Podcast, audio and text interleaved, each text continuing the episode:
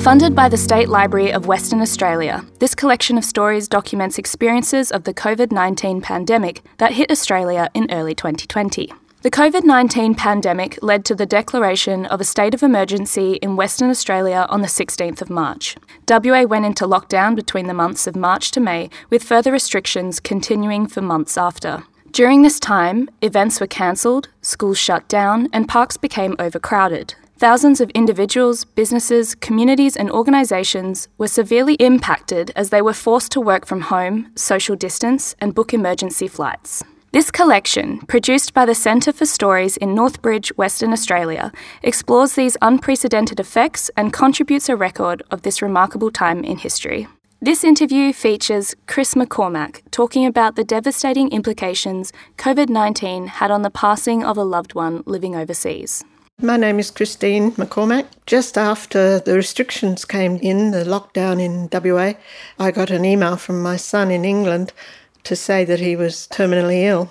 And um, it took me a day or so to get my head around that. But in the meantime, I told some friends, and they suggested I get in contact with my local member of parliament who would point me in the right direction as to how to get out of the country. I did finally get onto Border Force and they sent me a request for more information. Pretty well all I had was fortunately his birth certificate and his father's death certificate, both of which had his name on it. Everything else of his had gone to his place in England. But anyway, the Border Force um, were very good, and by the end of that day, a Sunday, they had given me permission to leave the country. So the next, I'd already put a tentative hold on a ticket to go to England, to fly to England. So I confirmed that, and it went up about $1,000 in those couple of days. It was either the 28th, I think, yes, it was the 28th, and the Sunday was the 29th when I got permission. And I flew out, I think, the 2nd of April. The plane was full, I don't think there was an empty seat on it. The majority of people were either English retirees going home or backpackers from all over Europe who were heading to England and then trying to get back to their own country. The backpackers weren't taking any notice of any distance requirements, social distancing. Most of the older people were, but once we got on the plane, there was no real difference. The only thing different with the flight was there was no hot drinks, no alcohol, and very limited food. Um, enough to keep you going and probably what you should eat on a plane, but yeah. When we got off the plane in England, it was weird. It was all boarded up like a new build or something. Um, nothing was open. Those shops you could see were not open. Um, and there was sort of a major path heading towards the exit, and we seemed to be the only plane that had landed at that time. There was one other girl in front of me and about four customs people. Very different to anything I've ever seen in London, well, any airport really. And that gentleman looked at my passport and said, um, How long are you staying in England? And I said, I don't know. Have you got a return ticket? No. Do you have relatives in England? Yes. Okay, you can stay for six months. And that was it. Absolutely nothing about COVID.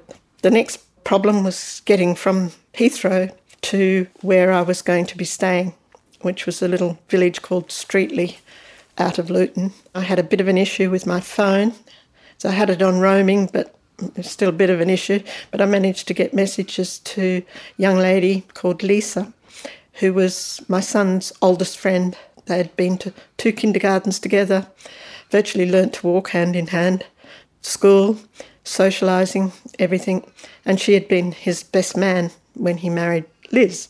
Anyway, I contacted her and she arranged an Uber for me she had arranged an Airbnb for me to stay at in this little village, which was about five miles from where Jonathan lived. But I did start emailing his mother in law and his wife.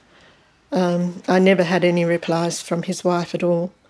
His mother in law replied and said, You can't visit, no one's allowed to visit outside their own home. I knew he was terminally ill. The day after he'd sent me that first email on the 28th, he sent me an email on the 29th, the next day, to say it was terminal and he had weeks. In actual fact, he had less than one week from the time he sent that email because he died on the Friday.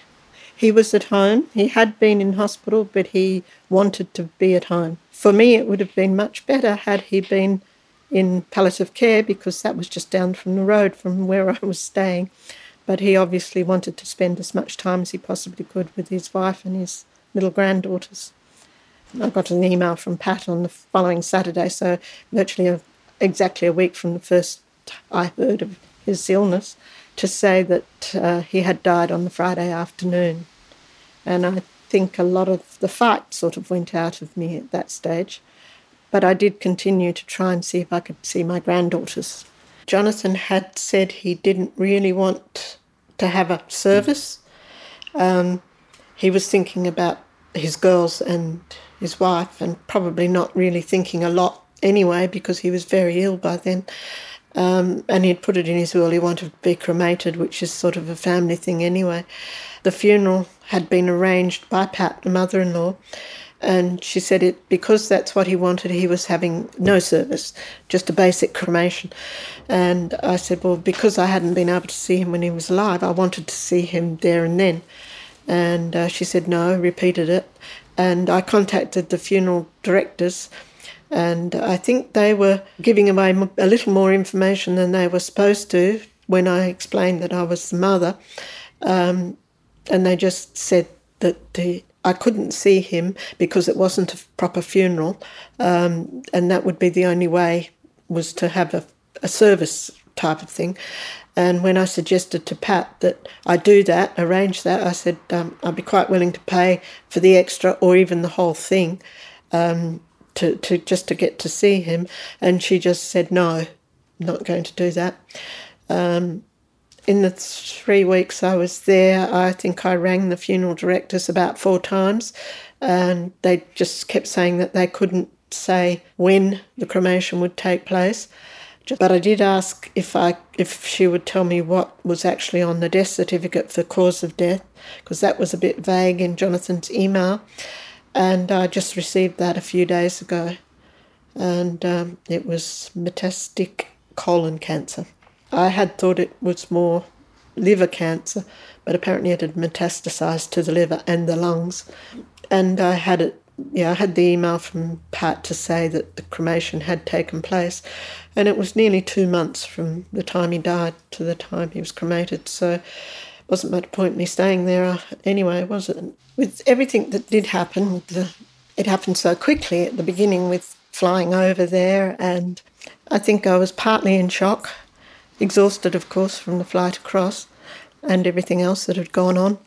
It was a weird, very weird time. I mean, it was a very weird time for everybody with COVID, but it was doubly, triply so for me. Um, but I always felt that I was glad I was there and not in Australia. Um, I looked across the fields from where I was, and it was almost like their house was the other side of those fields. There is a certain amount of anger that I was so close and wasn't allowed to see them. The number of deaths was going up between, I think it was about 248 a day when I arrived, and it was over 900 by the time I left. And Qantas and the Australian government had combined, and they were going to be sending planes, four planes back that month, April, and the next one was only a few days away. So I decided I, I, was sort of under the impression that this these four would be the last one for the foreseeable future, and um, so I took the next one after that. And the flight back was very very different to the flight over. Um, there was social distancing. We had our temperature taken. Um, we had a seat between each of us, so unless you were travelling with family, you had a space between you. We were handed a pile of um, masks and sanitizer when we got on. We were told to wear the masks and change them every two hours. So I had to do quarantine in Melbourne and then fly back to Perth and have lockdown in Perth. I think everybody's had sort of different experiences of COVID. It's made me quite cross with people who say, oh, it's so hard to stay home or not go to the movies or whatever. Um, some people have had some really bad experiences. I don't think I have grieved properly. Um, I'm in a stage of grieving with anger, and yeah, I am now beginning to feel a little more sorrow than I did at the beginning. Done a lot of reflection and thinking, as I guess most people have with COVID. Uh, I was really blown away by the amount of support I did get in England, especially when people from Australia are sending flowers to me. You know that that really in England and in Melbourne, but particularly England, because I know what it costs to send flowers to England. Thank you for listening. For more information about the Centre for Stories, head to our website centreforstories.com.